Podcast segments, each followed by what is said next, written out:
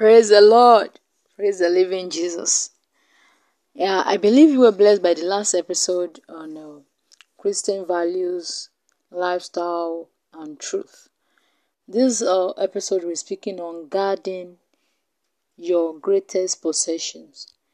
Guarding your greatest possessions. And as we go about it, I, I ask that the Father will give us the grace and the strength to guard our possession, our greatest possession, in Jesus' name. We will not lay up our treasures where thief, where moth can destroy them, in Jesus' name. Amen. So, in this uh, episode, we'll continue our study on fighting as a Christian by looking at how to guard one of the greatest tools God has ever given man to use in his stay on earth to overcome anything. So, this is the mind of Christ.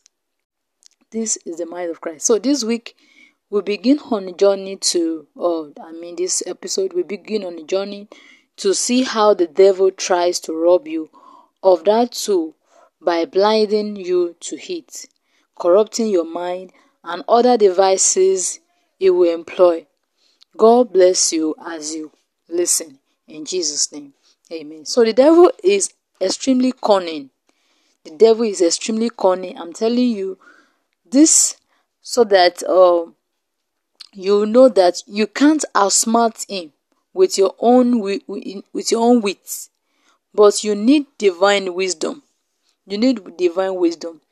So let's let's look at uh, one of the basic ways it tries to stop you from using the mind of Christ.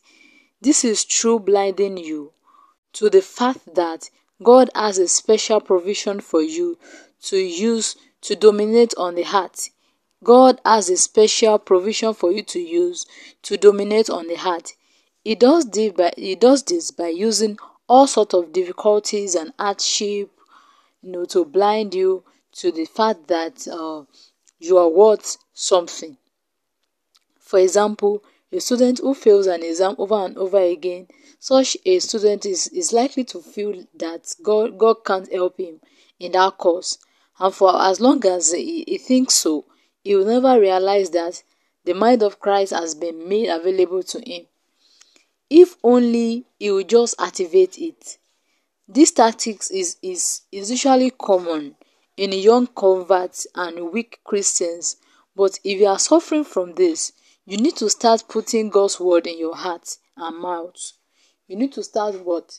Putting God's word in your heart and in your mouth.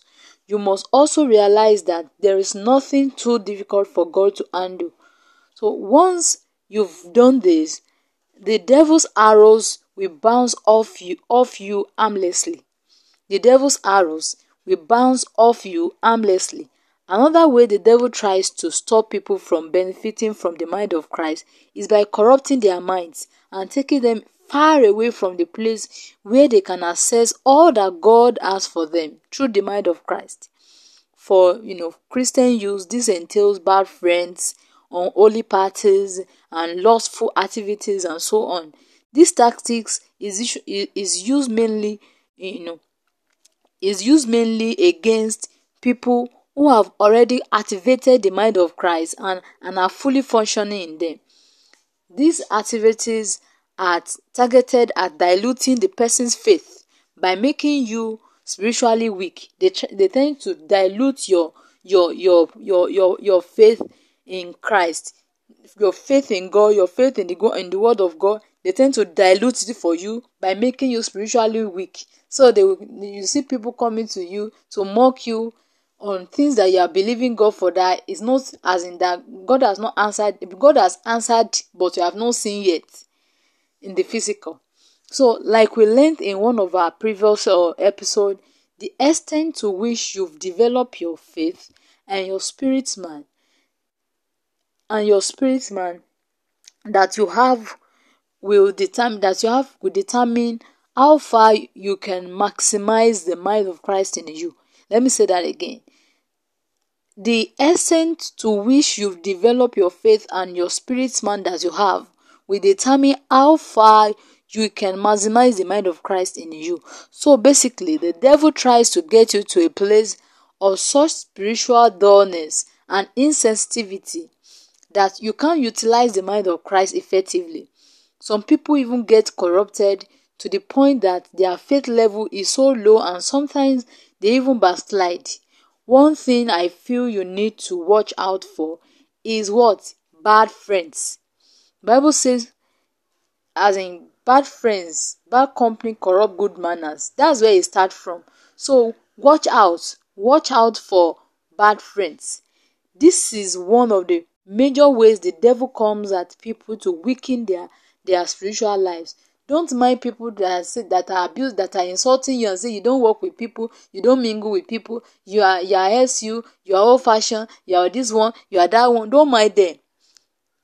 Do selectively as in choose selectively and wisely your the kind of friends that you have and you work with watch out for bad friends because this is the major way one of the major ways the devil comes as people to weaken their spiritual life the bible specifically says in uh, second corinthians 6 for chapter chapter 6 verse 14 says be not unequally yoked with unbelievers be not unequally yoked with unbelievers this doesn't only apply to marriage or such uh, relationships, it also applies to friendship.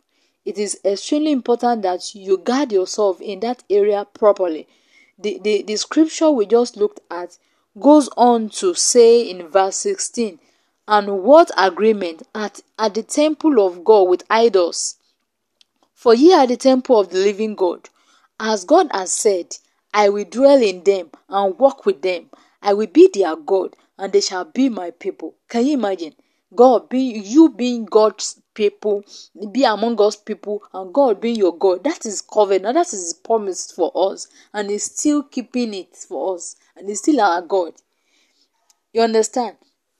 It was God to Abraham. It was God to Isaac. It was God to Jacob. It was God to to uh, the Lord Jesus Christ. He's still our God as well. So wherefore come out from among them and be ye separate, said the Lord, and touch not the unclean thing, and I will receive you. So, as we can see, our, our friendship are extremely important when it comes to keeping our spiritual life safe and strong.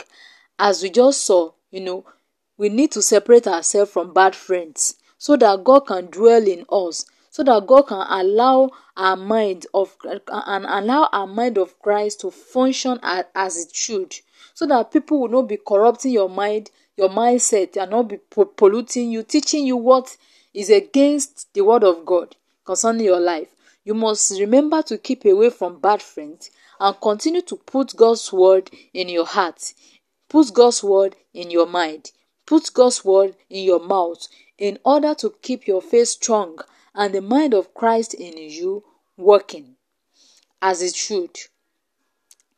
And with this, we have come to the end of this episode. I would like you to say this word of prayer after me.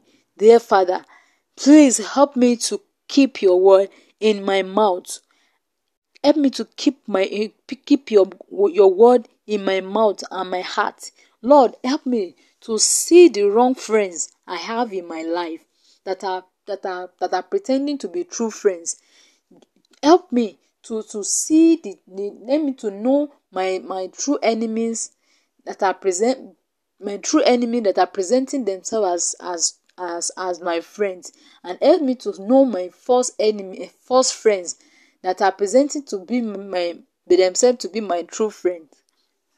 And and disconnect me from them in jesus name amen Till next episode, don't don't forget to listen well until you make a positive change of attitude and make a positive positive difference somewhere. Give us a feedback by sending an email to the blessed generations 28 at gmail.com. Till next episode, stay tuned and don't forget to read your Bible to know God more. We are the blessed of the Lord. In Jesus' name, amen.